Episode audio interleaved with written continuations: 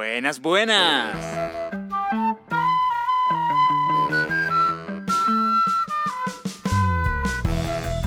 Hola y bienvenidos a Cara y Sello, tu podcast disponible en diferentes plataformas como Spotify y Apple Podcast.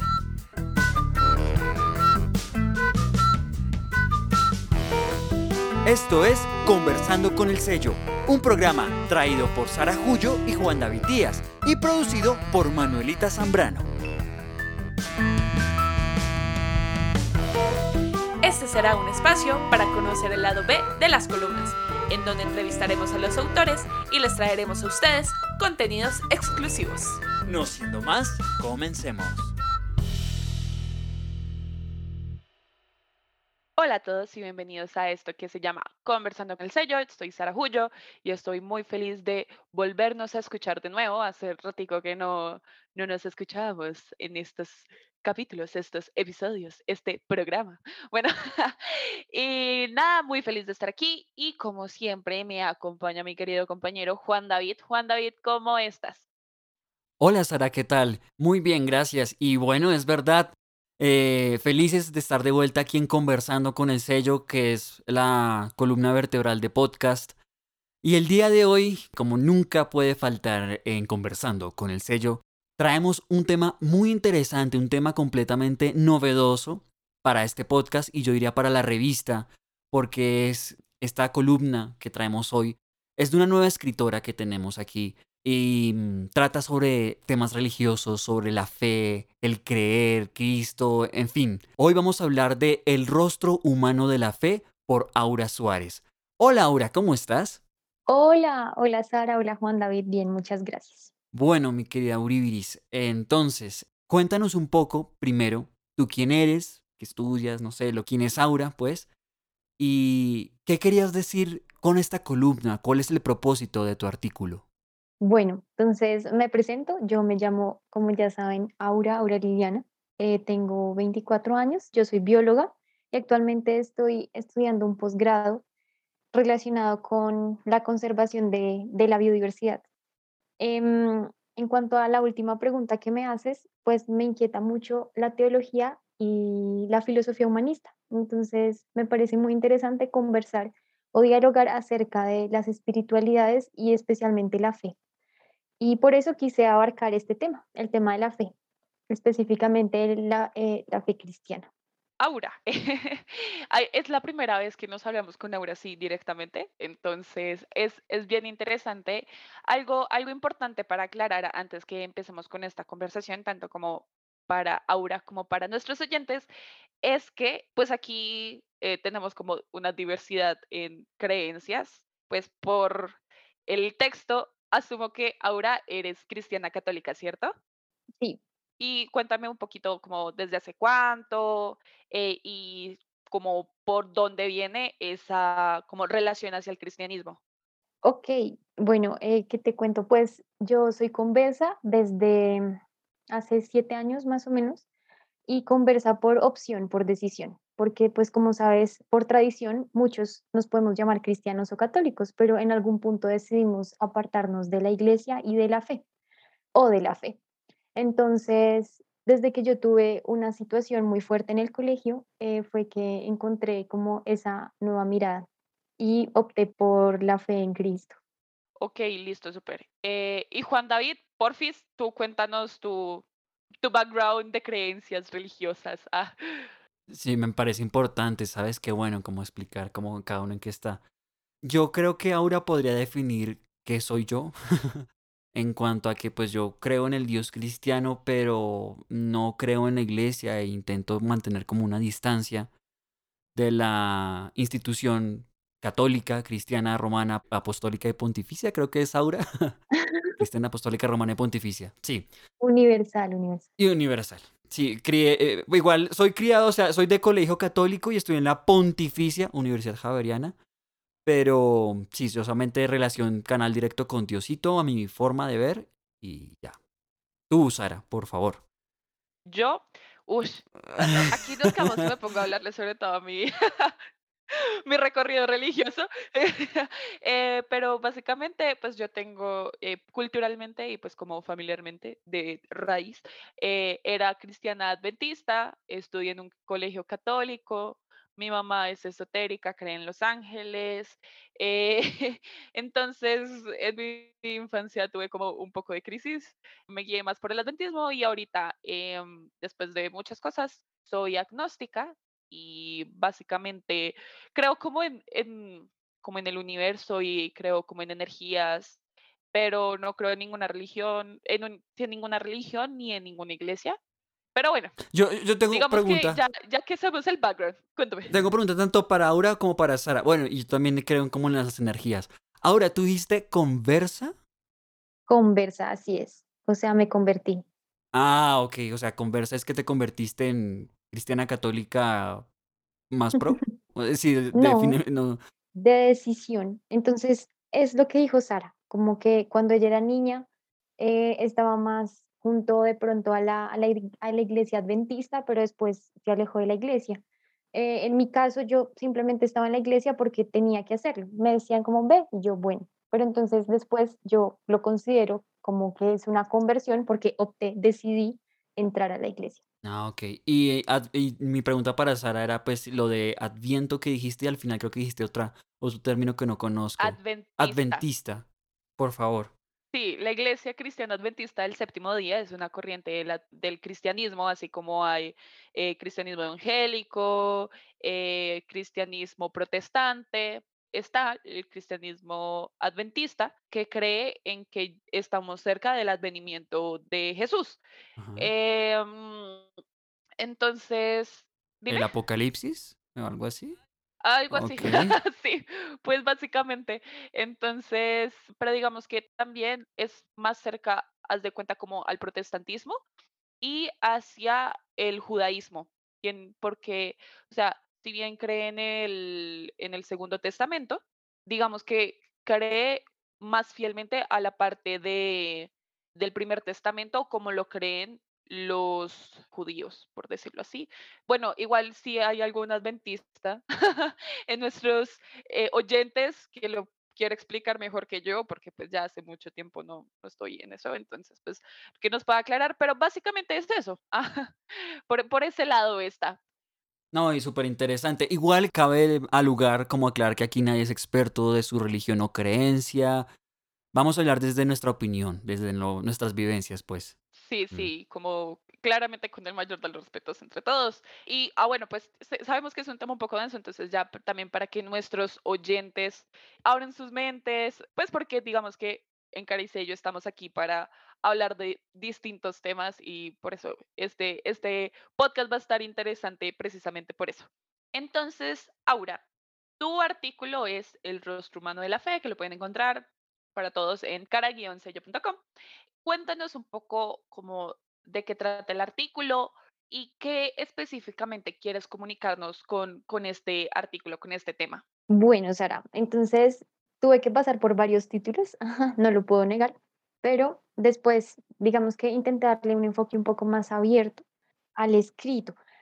¿Qué, qué es lo que yo quería? Pues de pronto como dar un pincelazo acerca de la fe, que nos preguntemos qué es eso. Digamos, ahorita tú mencionabas algo de los adventistas, de la angelología, bueno, y otras cosas. Realmente eso es fe. Eh, Fe en el universo, fe en las energías, etcétera. Entonces yo quería mostrar este rostro humano de la fe. ¿Por qué humano? Porque cuando los cristianos hablamos de Cristo, hablamos de un Dios encarnado, por lo tanto, un Dios en persona. Entonces, como Cristo se hizo humano, porque la fe no tiene un rostro humano en este caso. Y básicamente es el pincelazo que quise dar con mi artículo. Ok, o sea, básicamente hablas de, no sé, me queda sonando eso de porque la fe no tiene un rostro humano, o sea, es como en cuestión de pregunta y como de se lo dejas a la gente o en cuestión de, de cómo. En cuestión de, yo creo que es más de generar duda, de generar como ese, esas ganas de escarbar un poco más en la idea de fe, que de pronto a veces lo asociamos solo con la iglesia y puede que lo rechacemos, pero la fe es más que eso. claro, súper interesante, me parece eso, la verdad, en cuestión de que qué cara le ponemos cada uno a la fe. Exacto. Bueno, mi querida Auriviris, entonces, acabas de decir como comparando lo que dijimos em, Sara y yo, que también son, es fe en las energías, fe en los ángeles, etcétera, etcétera. Básicamente los seres humanos tenemos fe, religiosa o no. Puede ser fe en, en no sé, el ratón Pérez, fe en lo que sea, por ahora. ¿Por qué tenemos la fe? ¿Por qué existe la fe? ¿Acaso eh, los seres humanos ne- necesitamos la fe para continuar en la vida o algo así? ¿Qué crees al respecto? Wow, qué pregunta tan interesante. Pues bueno, partiendo del hecho de que la revista eh, es un conjunto también como de opiniones, desde mi opinión, sí, los seres humanos necesitamos de fe. Eso hace parte de nuestra esencia, porque nos mueve a seguir adelante, es un motor que nos empuja a continuar. Así es como conocemos otras, le podríamos decir, virtudes o, mm, no sé, de pronto tintes espirituales que tiene el ser humano que le permiten entender esas cosas intangibles. Por lo tanto, la fe es algo que de alguna manera hace brillar en nuestro futuro algo que no tenemos hoy, pero que creemos que va a llegar. Ok, wow. Me gusta, me gusta esa última parte. Es como hablas bien poéticamente, me encanta. Eh, Hablar con Aura es muy chévere. bien poético. Mm, Mm, bueno, y con respecto, siento que hay personas que han podido experimentar, la fe de pronto de como formas diferentes, cuando van como de pronto un templo, una iglesia o incluso como en su momento espiritual, en sus propios espacios, pero siento que sería interesante profundizar de pronto entre cuál es la diferencia entre tener fe y creer en alguien. Creo que hay cierta dicotomía en- entre esos dos que pueden parecer como muy, muy iguales, pero siempre hay como algo distinto ahí. Entonces, ¿qué nos podrías decir con respecto a eso? La diferencia entre tener fe y creer en alguien. Wow, bueno, yo creería que es lo mismo. La diferencia es en lo que tú crees. ¿Por qué? Porque cuando tú tienes fe, tú puedes tener fe en ti misma, fe en tus padres o fe en tu amigo, pero también puedes tener fe en Dios o en el universo. Entonces, en ambos casos estás creyendo en alguien.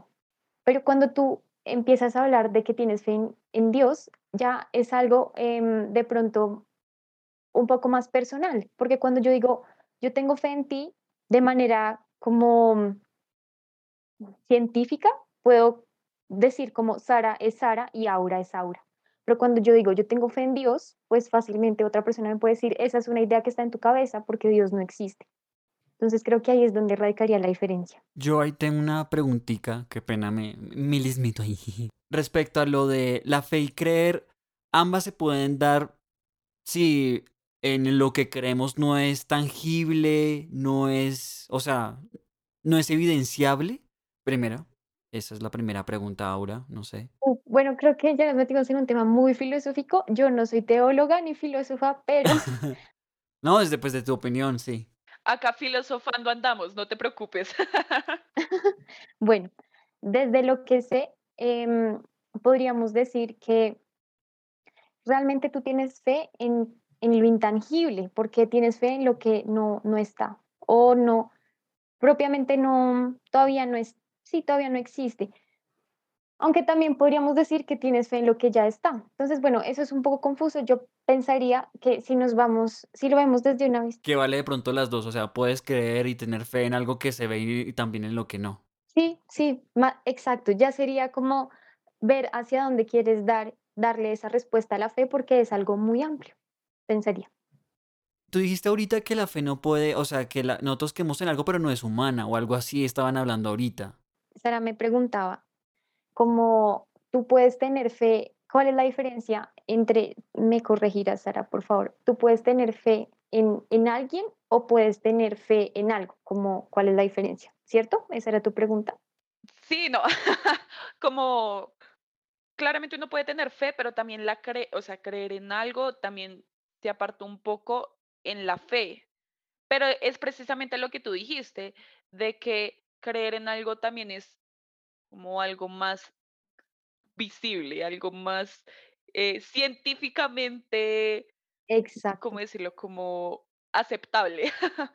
Y en la fe es algo más que es un poco más eh, subjetivo, algo que Sí. ya es más como de lo que tú, tú piensas hacia tus adentros.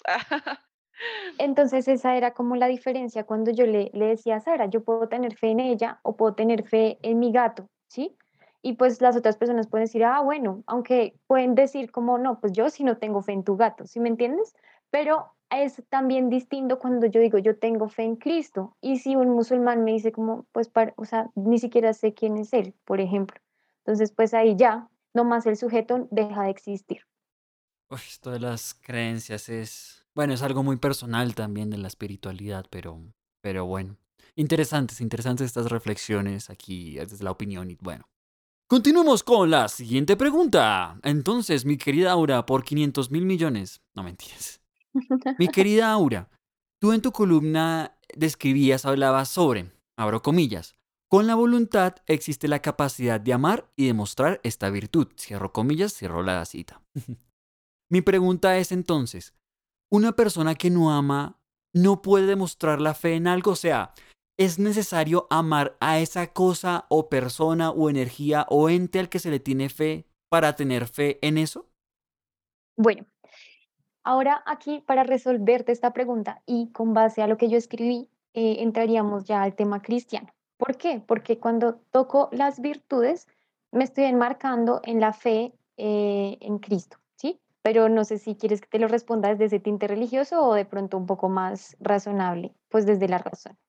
Si quieres, podemos hablar como desde afuera, como en nivel general. Yo puedo tener fe o no puedo tener fe con amor o sin amor, sin, en eso. Y luego ya me lo centralizas como en mi caso, que es la fe a Cristo, a Dios, Jesús, a todo esto. Ahí, claro, lo que tú Bueno, quieras ahora. eh, yo lo mencionaba aquí así porque precisamente mm, hay algo que se llama las virtudes teologales. Y esas virtudes teologales son tres, que es la fe, la esperanza y la caridad, siendo la caridad la base de las otras dos. ¿Qué es la caridad? Básicamente el amor, el amor hacia Dios y hacia los demás.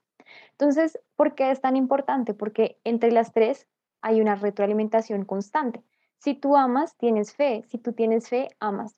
Y si tienes fe, tienes esperanza. Y así, eh, entre las tres. Entonces, cuando yo decía que es necesario amar para poder tener fe, es porque de alguna manera el amor es algo que está intrínseco en nuestro ser y que nos lleva a desear algo más, ¿sí? Cuando nosotros deseamos algo más, puede que sea algo que ya exista y ya esté, pero también algo que aún no está presente, pero creemos que va, va a estar. Y por ello, em, pues le imprimimos como ese amor. Sin embargo, puede suceder que también creamos o queramos algo que no, no, no nos beneficie, ¿sí? Algo que odiemos, algo que, pues bueno, eso puede existir por, digamos, por temas ya psicológicos. Pero en ese sentido, digamos, saliéndonos de la fe cristiana, pues sí, tú puedes tener fe en algo sin necesidad de tener amor.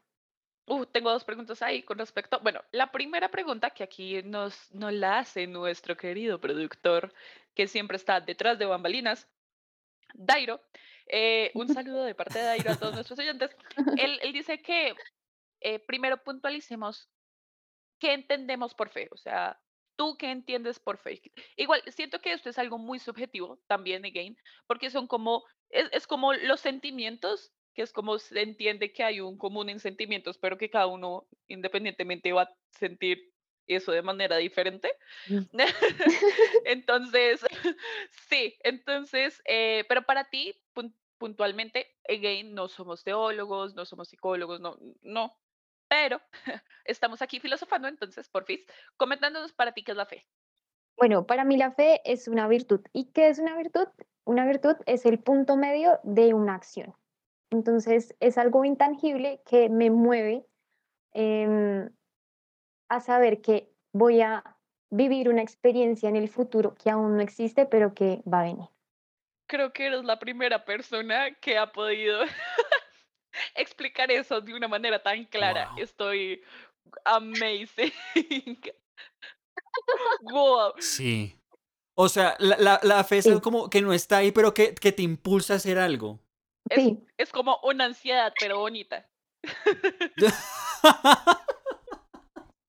Básicamente. perdón, perdón, perdón. perdón. No voy a reírme. Pero sí. sí. Sí. Oye, ahora, sí. Dairo dice excelente definición por dos. Sí, o sea, wow. Eh, bueno, y la segunda, em, me parece muy interesante lo que tú dices con respecto de que una persona que no sienta amor puede tener fe y, y también por lo que dices que es algo psicológico, ¿no? El hecho de que, por ejemplo, haya una persona que, que tenga autismo y que, por ejemplo, no pueda comprender los sentimientos, pues por los procesos mentales que una persona autista tiene, ¿no? Entonces me parece chévere que, que se trate de este tema, porque hay muchas personas que pueden tomarlo como, si yo no tengo fe es porque no tengo amor y no.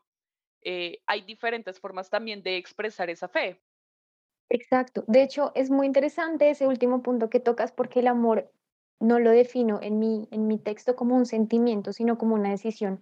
Por lo tanto, cualquier ser humano puede tener amor, cualquiera, independientemente de su condición psicológica. Incluso a veces la gente eh, cree que las personas que tienen síndrome de Down están excluidas del hecho de, de ser pues, seres humanos normales y desde mi percepción no es así porque ellos también por el simple hecho de ser seres humanos son capaces de amar, incluso con esas, eh, digamos, mm, diferencias cognitivas. Claro. me encanta. Esta conversación está bien divertida. Entonces, prosiguiendo con respecto al artículo, eh, dices que es con la inteligencia y la razón con la que se puede pensar en fe y comprenderla, pero seguramente no demostrarla porque no es un objeto material. Pero pues aquí ya comentándote, dices que con acciones y emociones humanas es como se manifiesta esta fe también. Entonces, ¿cómo, cómo podemos demostrar la fe? ¿Es algo que se demuestra físicamente o que ya es algo como que se interioriza hacia tus adentros? ¿Cómo? ¿Cómo? Ah. Bueno, ¿cómo podemos demostrar la fe? Yo creería que la fe no la puedes demostrar porque es algo, como tú decías anteriormente, muy personal. Entonces, precisamente, mm, cuando nosotros hablamos, o sea, creo que tú te estás refiriendo a la fe, la fe teológica o fe en general. Sí, fe teológica. Ah, ok. Entonces, cuando nosotros hablamos de la fe teológica, esto ya tiene un tinte muy personal porque es una experiencia espiritual y no todos necesariamente tienen esa experiencia espiritual. Entonces, puede que unas personas lo hayan vivido eh, cuando fueron niños y puede que otras lo vivan ya cuando están a punto de morir. Eh, en ese sentido, pensaría que con la ayuda de una comunidad de fe, es como podemos compartir, como ahorita lo mencionabas tú también, esos sentimientos, entre comillas. Pero aquí sería esas experiencias de fe, que realmente yo puedo decir, ah, sí, yo también, yo también siento esa alegría, pero no te puedo decir cómo lo estoy comprobando solo porque me lo dijiste, sino porque lo estoy viviendo también. Entonces, es algo muy personal y vivencial. Yo, a ver, o sea, digamos que uno puede compartir con otras personas que tienen la misma fe, pero tu fe solamente la tienes tú, ¿sí? Em, sí, pues, a ver, voy a darles un ejemplo. Es como si yo eh, dijera, bueno, yo eh, tengo cáncer, ¿sí? Y estoy con Juan David. Entonces, él me dice como, no, pero no entiendo por qué estás tan tranquila. Si, pues, no sé si te queda, te queda una semana de vida, no entiendo. Entonces yo le digo, yo estoy tranquila porque tengo fe en que cuando, cuando yo termine este padecimiento, pues voy a descansar en paz, ¿sí? Entonces, en ese sentido, tú podrías, o sea, así podríamos decir que tú estás aprobando mi fe. ¿Cómo puedes no aprobarla? ¿Por qué? Porque yo no te estoy demostrando nada materialmente. Eso todo es de una forma intangible. A eso más que todo me refiero. Ya, ya lo entiendo mucho mejor que, ejemplo tan, un poquito pesado, pero pues suele pasar, suele pasar, a veces la fe se manifiesta como en casos extremos.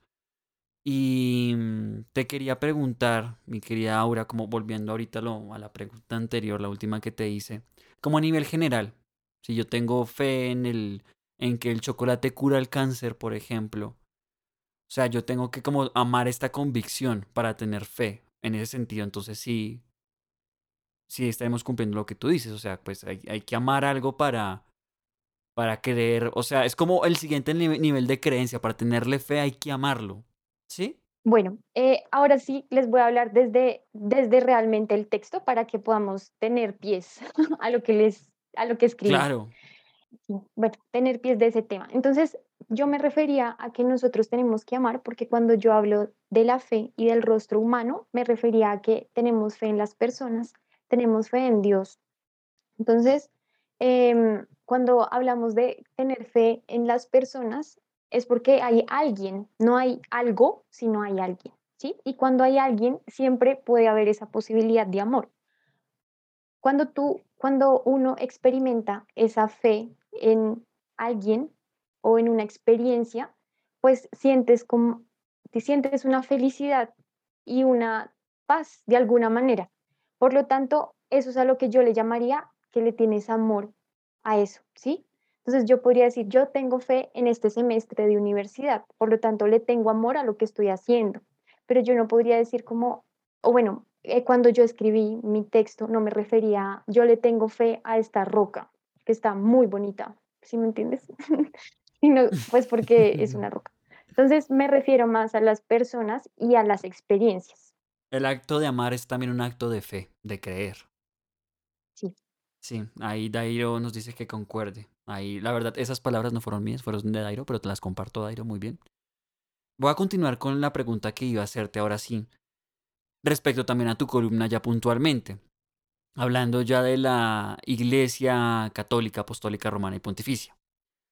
Dices que como la Iglesia es humana, puede equivocarse, pero Aura aquí, la verdad, un poquito que nos puede pasar, a mí me pasa, la verdad. ¿Crees que esto la salve de desaparecer en el futuro, en una sociedad que está ya en otro momento histórico, que busca otras cosas, que de pronto no tolera algunos errores y de pronto algunas cosas tan grandes que quizá la iglesia ha cometido, pues sobre todo en tanto tiempo en su de, de su haber, de su existencia?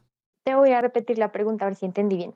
Me estás preguntando que si la iglesia va a existir, eh, digamos, en los próximos siglos, si va a continuar. Yo lo que te digo es que, o sea, tú dices que la iglesia puede equivocarse porque es humana. Sí. ¿Y tú crees que esta tesis, esta idea de este, si esta tesis vale como para que la iglesia continúe existiendo en el futuro, donde de pronto esta tesis no es suficiente? Wow, qué pregunta tan chévere. Bueno, ahorita Sara mencionó algo muy bonito y es que tenemos un templo y tenemos una iglesia. Cuando hablamos de templo es un espacio físico. Cuando hablamos de iglesia es un conjunto de personas que comparten una fe. Entonces, la iglesia católica en este caso, pues les voy a hablar desde la iglesia católica porque no conozco otras iglesias, em, tiene su cimiento en una roca, una roca, digamos, metafóricamente. Y esa roca es Cristo, ¿sí? Entonces, nosotros creemos en que Cristo es un ser divino. Por lo tanto, ya es divino, eso, solo eso. Por lo tanto, la iglesia nunca va a poder perecer, sino hasta el fin de los tiempos. Aquí ya me estoy metiendo en un tema muy religioso, lo lamento, pero es para poderte explicar porque es que eso ya es muy religioso. Por eso no creo que la iglesia vaya a desaparecer porque pues él dijo que, o sea, Cristo realmente en el Evangelio, en la Biblia, en sus palabras, dijo que las puertas de la iglesia no perecerían ante el mundo. Y pues cuando eso suceda es porque el mundo dejaría de existir. Entonces, eso es lo que te puedo decir. Ok, ahora con respecto a mm, la evangelización, digamos que parte del por qué no, no soy como religiosa, no sé, creyente en muchas cosas, es porque, digamos que hubieron muchas atrocidades cuando se hizo evangelización, ¿no?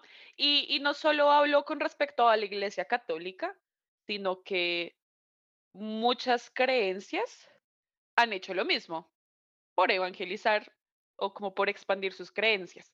Y aún así, hoy en día todavía sigue habiendo una evangelización, ¿no? O sea, no estoy hablando, por ejemplo, solo de las cruzadas o de la expansión del Imperio Romano o del, sino que hoy tú ves y todavía hay gente que va a África, a comunidades indígenas, a, sí, a seguir evangelizando y promo- promover creencias ya sean cristianas que específicamente, pues hablo como del católica, no sé, mi experiencia con el adventismo, el, no sé, los testigos de Jehová. Y, y por lo general también lo promueven con un mensaje por debajo de bienestar, educación y avance. Pues que dice, si, si tienes a Dios, tienes la parte como espiritual bien, pero además tienes una educación y eso promueve el avance. Pero entonces, ¿qué crees que pasa, o sea, con, como con esas propias culturas autóctonas de cada uno de esos lugares? Porque siento que aún así el hecho de en- entrar a una evangelización también va, va a negar esas otras culturas que son raizales de esos lugares. Entonces, ¿tú crees que es necesario también como dentro de esa evangelización, no sé, como ahogar o no lo quiero llamar exterminar porque no se extermina por completo, pero sí se ahogan un poco esas culturas o esas costumbres por el bienestar de una religión? Bueno, qué, pregunta también tan interesante.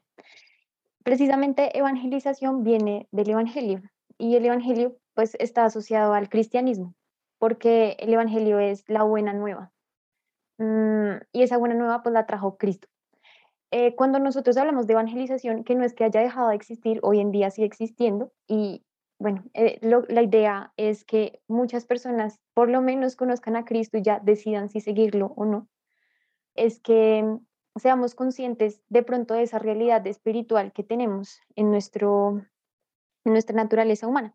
Cuando tú dices de eh, que si es necesario ahogar o de pronto disminuir la cultura de, de las personas, bueno, pues hoy el Papa Francisco, que es la máxima cabeza de la Iglesia Católica, dice, no, eso no se debe hacer nosotros tenemos que entrar en un diálogo con las otras culturas y tenemos que encontrar ese punto medio para que juntos formemos una columna vertebral en la fe. Y así es como Cristo se hace presente. Entonces, Cristo no vino a anular lo que esa otra persona pensaba. Por ejemplo, él era judío, pero él escuchaba otras personas de Samaria que no eran judías o incluso de Egipto que tampoco eran judías y aprendió mucho de ellos. Entonces, lo que él busca es que como seres humanos trabajemos juntos y no que no reine esa hegemonía de una ideología que incluso nos lleva a matarnos, sino que reine realmente el amor. Creo que es algo importante el avance, siento yo, que la Iglesia Católica ha tenido con el Papa Francisco, ¿no? Porque igual siempre ha tenido como unos pensamientos como bien diferentes dentro de la Iglesia y el papado, que por ejemplo antes nunca hubieran dicho eso. Entonces es bien interesante que lo menciones acá, porque la verdad no tenía idea, pero, pero aún así siguen habiendo otras religiones, por ejemplo, eh, los testigos de Jehová que, que igual sí se cierran mucho a que si no eres solo testigo de Jehová, entonces no vas a poder ser salvado y Exacto. que solo hay unos pocos elegidos. Entonces es como, en verdad, toda la gente que existe y todas las diferencias culturales, intelectuales, de creencias que existen en el mundo y que han vivido durante millones y millones de años, en verdad solo van a haber unos pocos que van a ser elegidos. No sé. ¿Tú qué crees al respecto de eso? Wow, pues la verdad no estoy de acuerdo tampoco. ¿Cómo, cómo es posible que podamos pensar que en el cielo, sí, solo hay tres puestos y que ya se los ganaron? ¿Cómo así? ¿Y los demás que es que perdimos? sí, exactamente. Sí, no creo. Y de hecho la Iglesia Católica también eh, piensa eso, que las personas que no conocen a Cristo están, oligarquía celestial, perdón, Gracias, Dairo, aporte. Dairo. Sí. Em, em, de hecho, pues la Iglesia Católica dice que así las personas no crean en Cristo, por su recta conciencia también se pueden salvar. Entonces, sí, estoy un poco aparte de esa idea de, de los testigos de Jehová. La cuestión es que también Pues es que yo he estado como en varias partes escuchando como de todo y en muchos son como no, por ejemplo, en lo que es el, catolicismo, es como si tú no eres bautizado en la iglesia católica, vas a quedar en el limbo. Entonces, o sea, pues digamos que ahí también está la percepción de el cielo, el limbo y el infierno católico, porque no hay, digamos, eh, partes de la comunidad cristiana que no creen en eso. Entonces es complicado porque es como, entonces si yo no soy parte de una comunidad católica, porque no sé, nunca escuché sobre el catolicismo. Entonces, ¿qué va a pasar? O sea, igual esto ya es súper por allá de hablemos de la siguiente vida, no sé, pues porque nadie sabe qué va a pasar después de que muramos. Pero también es como en ese discurso excluyen a mucha gente independientemente, ¿no? Sí, sí, total. O sea, realmente, pues lo que se busca es que todos seamos bautizados, pero si no somos bautizados, no necesariamente no nos vamos a salvar. ¿Sí me entiendes? O sea, Dios está presente en todo el mundo, todo ser humano, hasta en la persona más mala del mundo está presente porque Dios lo creó. En ese sentido, pues Él, por sus caminos, porque pues Dios es omnipotente, ver, eh, lo hará, no sé, le dará la oportunidad de que se salve o no. Y eso será si Él decide amar o no. Entonces, eso es independiente de la Iglesia Católica, porque Dios se sale de la Iglesia Católica. Wow, eso es nuevo para mí. Y yo estudié todos estos lados que les dije y no sabía eso. Pero es bonito, es como si eres buena persona y amas, eh, tienes la oportunidad de ser salvado. No sé, siento que ahora tiene como una percepción del catolicismo diferente a la que sí. Eh, yo estuve expuesta. Por dos a eso también. De hecho, eso te iba a preguntar ahora. Es que tú, ahorita que Sara te está preguntando, pues por toda esta imposición evangélica. Sí. Por ejemplo, a nosotros, a Sara y a mí, y bueno, creo que a ti, que nos tocó. Ah, bueno, tú lo dijiste al comienzo, Aura. Nos tocó ir a la iglesia, pues porque sí, pues porque había misa. Y no sé si, si tú, Sara, te refieres más como a ese tipo de evangelización. O sea, que digamos que a nosotros por nacer en Colombia, en Bogotá, nos tocó ir a colegio católico. ¿Sí? No, eh, la evangelización tipo, eh, por ejemplo, misiones que van al Congo a hacer, además de eh, como voluntariados y ayudar a la gente alimentarlos, hacen una evangelización cristiana una evangelización cristiana católica. Entonces, lo, por ejemplo, en la experiencia mi colegio católico era de las marianitas y las marianas tenían en África una comunidad mariana en donde ayudaban a, las personas, ¿no? Entonces tenían un colegio allá también, pero pues parte de esa educación sigue siendo que la educación se, se basa también en que está la evangelización de por medio. Entonces, a eso me refiero de que actualmente todavía existiendo comunidades aparte y comunidades como cerradas, entre comillas, con respecto a, sus culturas, porque no han sido eh, como intervenidas ya em, por otras personas en el exterior, pues que en nuestro caso fueron los españoles, pero pues son como comunidades que nunca fueron intervenidas por ningún como ninguna comunidad externa, pues tienen sus propias creencias. Entonces, llegarles con el discurso de, bueno, te traigo a mi Dios y además te traigo el avance, pues a mí, en mi parecer, me parece algo como muy, no sé, tóxico, porque es como, ¿y qué pasa con las creencias de ellos? ¿Y por qué no podemos nosotros también aprender de ellos? Sí, o sea, el hecho de que ellos crean en sus dioses, porque también está en la iglesia, de que, por ejemplo, las personas que creen en otros dioses y en otras imágenes pues digamos que no van a ir al cielo o, o que pues se les sataniza un poco. Siento que e, en ese aspecto es cuando digo, espera, pero ¿y qué pasa? ¿Y por qué no podemos aprender de ellos?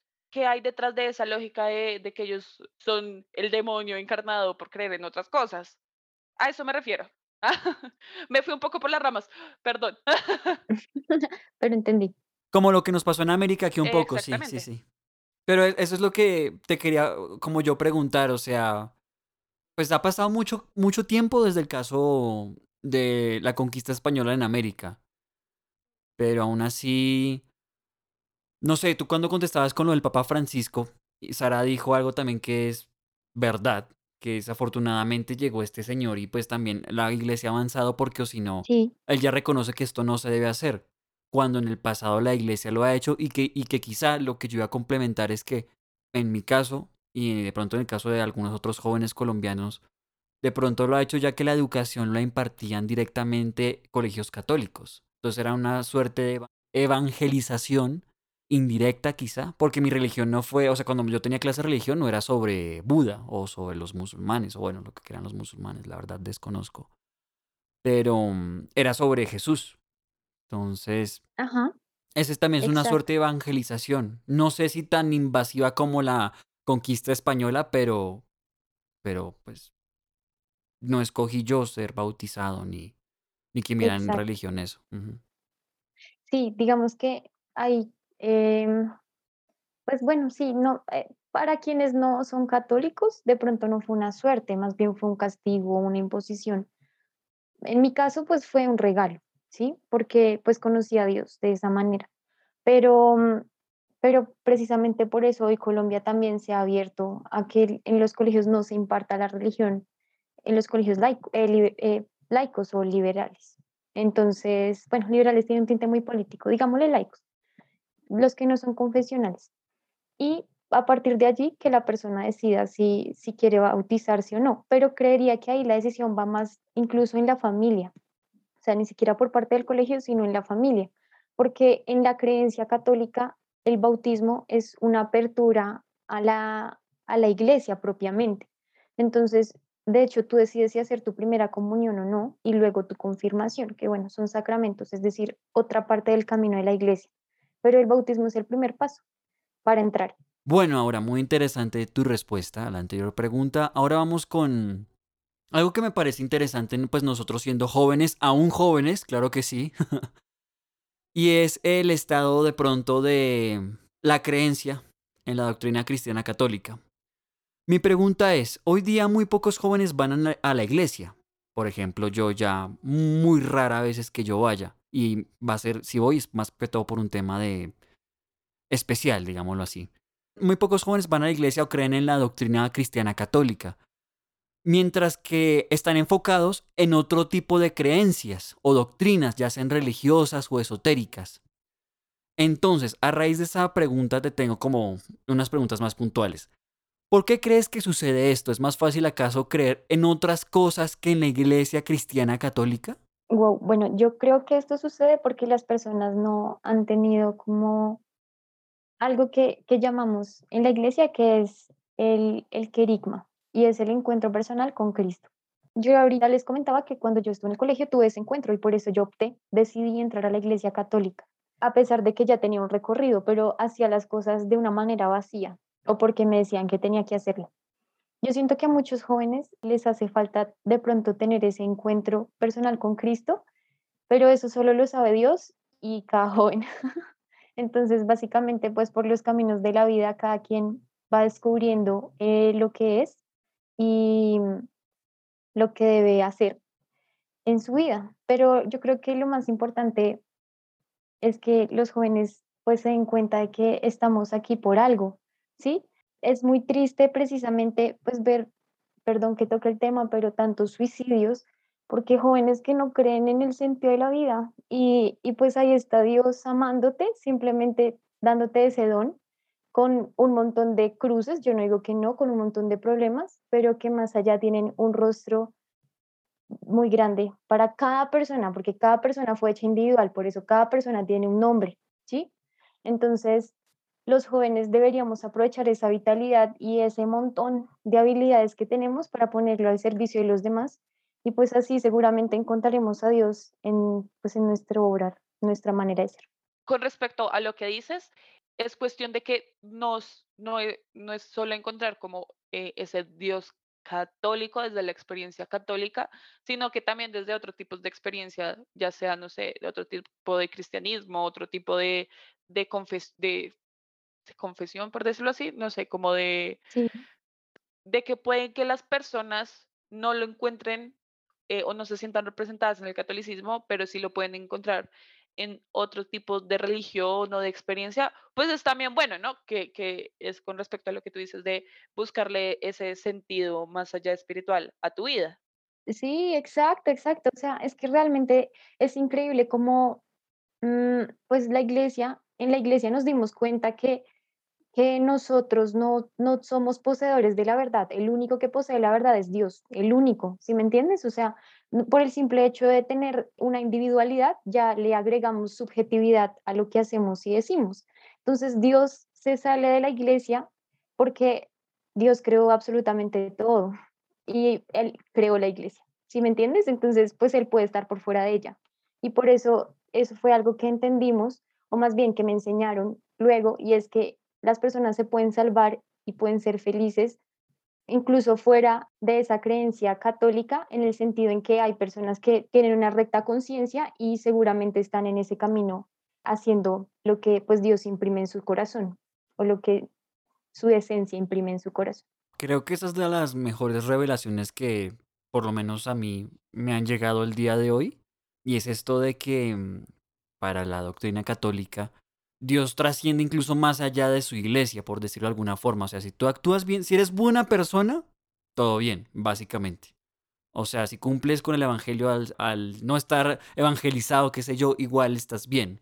Y eso me parece muy bonito porque creo que generalmente los códigos de creencias, de fe, de religión, como la espiritualidad, pues que cada uno lleve siempre va a estar enfocada en ser buena persona. No sé, desconozco si haya credos que estén enfocados en, hacer mal y hacer el daño y todo eso, si podemos hablar de los satanistas y esto la verdad lo desconozco, pero de las religiones como más fuertes, que puede ser como, no sé, el judaísmo, el cristianismo, el islam, creo que en cierta manera procuran ser un código para que uno sea buena, una buena persona.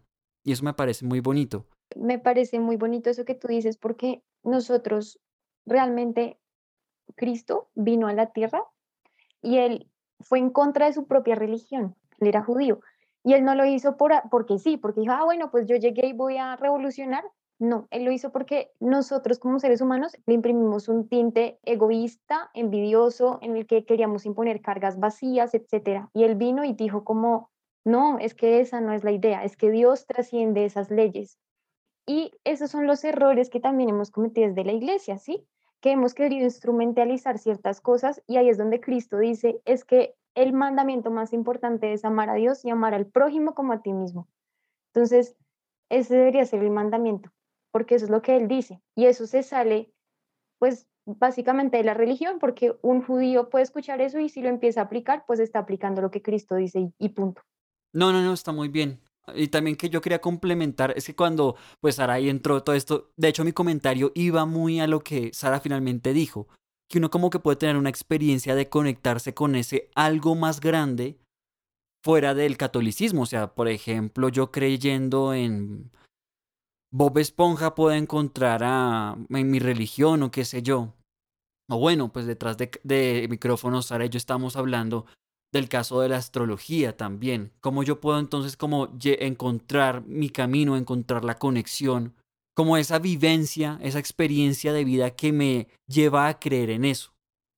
Sí, claro, pero bueno. ¿Me entiendes? Eh, sí y no, porque desde, pues si estamos hablando otra vez como de la columna, yo me refiero un poco más a este tema eh, de deidad, ¿sí me entiendes? Entonces, Em, cuando tú hablas de Bob Esponja, pues esa es una creación humana y pues ahí se, saltaría un poco de, este tema. Pero, pero por eso es lo mismo que decía Sara, como que eso es pues subjetivo en el sentido en que hay personas que han tenido experiencias con el universo, supongo yo, o que han tenido experiencia, bueno, con otras cosas, como con ángeles, bueno. Y, y pues eso también es muy respetable porque cada quien tiene su, su manera, digamos, de, de percibir lo que ha vivido. Pero cuando tú te refieres, por ejemplo, a que nosotros con cualquier cosa podemos tener una fe de pronto y una religión, bueno, ahí ya estaría un poco más alejado de a lo que yo me refería con como con la esencia en el ser humano, porque sí tenemos una espiritualidad, pero esa espiritualidad normalmente, o bueno, esa espiritualidad nos lleva a trascender, a ir más allá, y esa trascendencia implica algo eh, intangible, algo que no podemos contener materialmente. Aura, pero por ejemplo, si yo creo en la ciencia, en los hechos, en la física.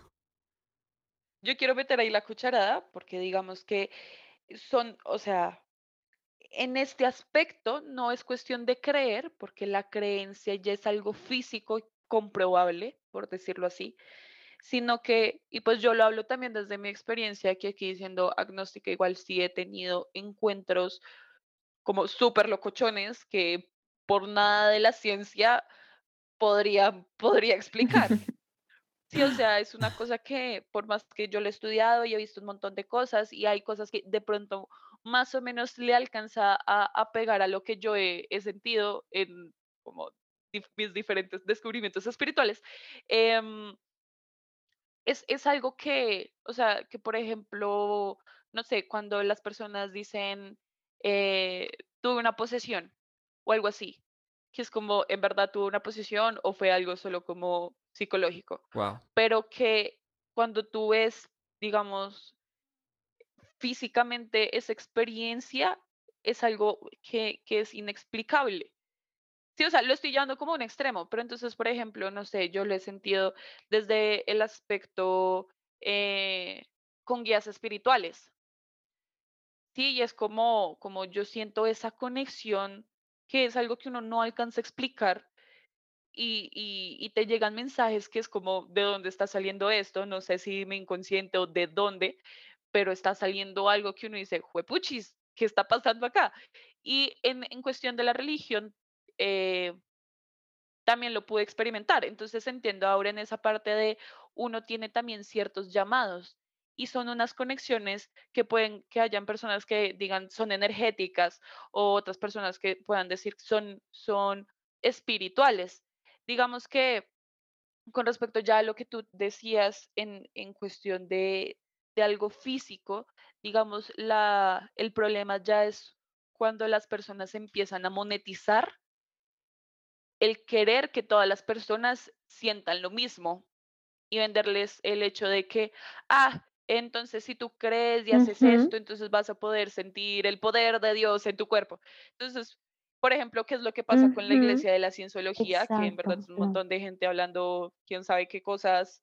O tu presencia aquí Sí, nomás. mm, eh, cosas así, pero, pero mira que tu presencia al menos está hablando de, de un cristianismo, basado en un cristianismo. La cienciología está basado en ciencia ficción, literalmente diciendo que el, el Jesús para ellos en verdad es como un alien. O sea, es la en Tom verdad son Cruise. cosas, o sea, hay muchas religiones que son que, que uno dice, bueno, pues uno la, Wow. res- pues no sé si hay el caso. Es complicado. Mi, mi pregunta, sí, yo, mi pregunta para Aura es como, es que Aura tú ahorita decías como uno no puede creer en una invención humana, pero si yo creo en los hechos, en la ciencia, en la física, en lo demostrable, y la ciencia es humana, o bueno, pues no sé si podemos, vamos a hablar, hay que discutir de si la ciencia y todo esto es humano o no, de pronto solamente nuestra forma de entender el plano de Dios o qué sé yo. Pero hay mucha gente así. Yo, de hecho, soy un poquito racional para algunas cosas. O sea, a mí si me llegas con hechos, yo no puedo refutar nada. Entonces ahí es cuando yo te pregunto, Aura, entonces ¿sí se puede creer en, en una creación humana como de pronto puede ser la ciencia, la matemática, la física, etcétera, etcétera? No, pues claro, o sea, uno sí puede creer, de hecho tú también puedes tener fe en eso, ¿no? Y pues por Mm, eso también tenemos la razón y con la razón llegamos a, a esa, pues a esos hechos. Me refería es a lo que ahorita Sara estaba diciendo, como centrar tu vida, porque realmente centrar tu vida en Bob Esponja, pues, centrar, o sea, con todo no, no, respeto, no, con todo claro. respeto, o centrar tu vida en, en un alien, ¿sí? Entonces, son ese tipo de cosas que uno dice como, ¿hasta qué punto has tenido conexión con ese ser? ¿Sí? Para decir como yo con fe, es decir, ciegamente, doy un paso por Aura, eso, pero doy un paso de Sí, Aura, por pero qué pena que te interrumpa ahí, pero es que, o sea, siento que, o sea, decirlo a Bob Esponja es cari- cari- caricaturizar el escenario, pero siento que si lo, si borramos la caricatura y dejamos el dibujo real, eso es lo que a veces pasa cuando nosotros vemos, por ejemplo, los indígenas o a cierta cultura, pues una cultura X rezándole, qué sé yo, a un balón que se cayó de un vuelo de FedEx, de un náufrago, etcétera. O sea, puede haber gente que le parezca igual de ridículo creer en un alien que creer en Dios, ¿sí? Entonces, pues, evidentemente, uno siempre tiene que tener respeto frente a las creencias del otro y hablamos con Dairo detrás de micrófonos que cuando uno se mete con el sistema de creencias o la fe de la otra persona, generalmente la respuesta es a la defensiva y es completamente, pues, entendible. Sí, claro. Pero yo siento que cuando tú me dices con todo respeto centralizar la vida alrededor de Bob Esponja, otra persona que cree otra cosa muy diferente puede decirte lo mismo de es, es lo mismo creer en otra en una persona que lo mataron hace 2021 años en Israel y, y que supuestamente subió a los cielos con una palomita y lo estoy caricaturizando, o sea, sí, con todo el respeto del mundo. pero creo que se puede hacer un paralelismo ahí, o sea, no me parece que sea tan ridículo poner a Bob Esponja de ejemplo. No lo sé. O sea, siento que los seres humanos y la naturaleza es, es tan perfecta que, eh, discúlpame, pero yo no podría hablar que, o sea, no, en ningún momento podría poner en el mismo plano a Dios que a Bob Esponja, para nada. Sí, para nada. Pero bueno, como decíamos, estas son opiniones y pues es de respeto. Sí, y hay que respetar. Total, Em, total. pero más allá de eso, eh, creo que lo importante es pensar que eso que, eso que decía Sara, esas conexiones que tú sientes y que no sabes cómo explicar, las vive cada persona. Y de esa manera es como tú también fundamentas tu vida, entendiendo que para ti, para alguien puede ser el universo, para otra persona puede ser Dios, pero es algo que se escapa de las manos humanas, porque está por encima de nosotros, porque de hecho por eso no lo podemos explicar ni se puede contener en nuestra razón limitada tampoco. Solamente tenemos unas luces para intentar entender qué es y por eso también la fe da ese toque de, digamos, de, más bien da esa primicia en los pasos que damos, ¿sí? Porque la fe es, no comprendo muchas cosas, pero doy ese paso hacia adelante. Creo que, que esa es la mejor manera para cerrar este episodio. O sea, independientemente de en qué tengas fe, si eso te ayuda a seguir adelante, dale. O sea, sé feliz con tu fe. Siento yo. A veces que yo tenía una pequeña ya mini pregunta de, de esta última. Qué penita. Tú mencionabas, Aura, que cuando te preguntaba de que hay muy pocos jóvenes en la doctrina, en la doctrina cristiana católica, pues hay muchos suicidios y todo eso. ¿Tú crees que de pronto si los jóvenes estuvieran, estuvieran más cercanos de una de la iglesia cristiana católica, habría menos suicidios? ¿O de pronto, si los jóvenes tuvieran mayor espiritualidad, habría menos suicidios? No sé, que eso fue una respuesta que tú diste. ¿Qué opinas? Pues yo no creería que es estar cerca de la Iglesia Católica, sino tener ese encuentro con esa persona divina. Eso, pensaría, con esa persona divina. ¿Por qué con esa persona divina? Porque, porque tú ves un rostro igual al tuyo, ¿sí me entiendes? Entonces tú puedes entender que si esa persona sufrió, entiende que yo estoy sufriendo. Entonces, si esa persona experimentó lo que yo experimenté, no de la misma manera, pero, pero tuvo un acercamiento en el sufrimiento, pues seguramente me puede entender a mí y me puede ayudar a avanzar, ¿sí? Por eso, en la fe, en la fe en Dios, que se sale de las religiones, eh, pues está esa fuerza, como decían ahorita, que te impulsa a salir adelante. Entonces, yo pensaría que está más relacionado con lo último que mencionas que cultivemos nuestra espiritualidad, pero una espiritualidad madura, una espiritualidad con sentido, ¿sí? Porque no, es- no es cualquier cosa, porque los seres humanos no son cualquier cosa. Nosotros no solamente somos un azar, Te puedo eso sí. preguntar que, cómo es, es una espiri- espiritualidad eh, madura, una espiritu- espiritualidad seria. Una espiritualidad madura, eh, pensaría que es algo que tú estás construyendo día tras día y que tiene de alguna manera un orden, ¿sí? O sea, esto que yo les estoy contando para haber escrito ese, esa columna no fue algo que se me ocurrió de la noche a la mañana. Por eso yo también les comentaba, yo llevo conversa como 10 años. Eso es un proceso, un proceso en el que he ido avanzando todo el tiempo, como cuando uno avanza en la carrera, como cuando uno avanza en una relación, etcétera. Entonces, una espiritualidad madura es un proceso de avance en el cual hay una relación bidireccional de decisiones, ¿sí? Entonces, una decisión de, de tu parte y una decisión de esa parte en la cual tú estás creyendo. Por eso vuelvo al tema de que creemos en una persona. En este caso, bueno, en mi caso más bien relacionado con la columna, una persona divina. Entonces, cuando tú quieres empezar a descubrir tu espiritualidad, ojalá sea de la manera en que menos daño te cause a ti. Bueno, ahora en verdad creo que ha sido una conversación como muy interesante. eh, como no he hablado con muchas personas católicas de, en estos aspectos así, entonces ha sido bien interesante. Espero que también a nuestros oyentes eh, les haya gustado esta conversación. Eh, en cualquier caso, y de nuevo, nosotros no somos teólogos, de em, psicólogos, eh, y pues cada uno vive su fe desde su experiencia propia, entonces tampoco estamos profesando la palabra de ningún dios, señor, religión. Ah, Pero nada, en verdad, Aura, muchísimas, muchísimas gracias. eh, y no sé qué les quisieras decir a, a nuestros oyentes antes de irnos. Bueno, no, primero les quiero agradecer mucho a ustedes por su tiempo y por la oportunidad de conversar. Y segundo, pues pedir perdón si en algún momento herí alguna susceptibilidad. Em, y bueno, y ese último comentario que hizo Dairo, como cuestionarnos nuestra, nuestra espiritualidad, creo que es importante. Genial, genial, genial. Bueno, chicos, eh, muchísimas gracias de nuevo. Eh, gracias, Juan David, que está por ahí. Aquí estoy, sí, sí, Sí, no, pues es que quería decir como, sí, de verdad, eh, muy lindo lo que dice Aura. Me uno a- por dos a lo que dice Aura en cuanto a que es importante cuestionarse la espiritualidad y pedir una disculpa si pronto alguna susceptibilidad fue herida. Pero lo importante son temas que de vez en cuando hay que hablar y es bonito. Y me uno a lo que dijo Sara. Yo tampoco es que, bueno, yo hablo contigo, mentiras, y hablo mucho Aura contigo, entonces sé lo que eres capaz y, y es siempre una muy bonita experiencia. Bueno, chicos, muchísimas gracias eh, y esperamos escucharnos en una próxima ocasión en esto que se llama Conversando con el Sello. Hasta luego.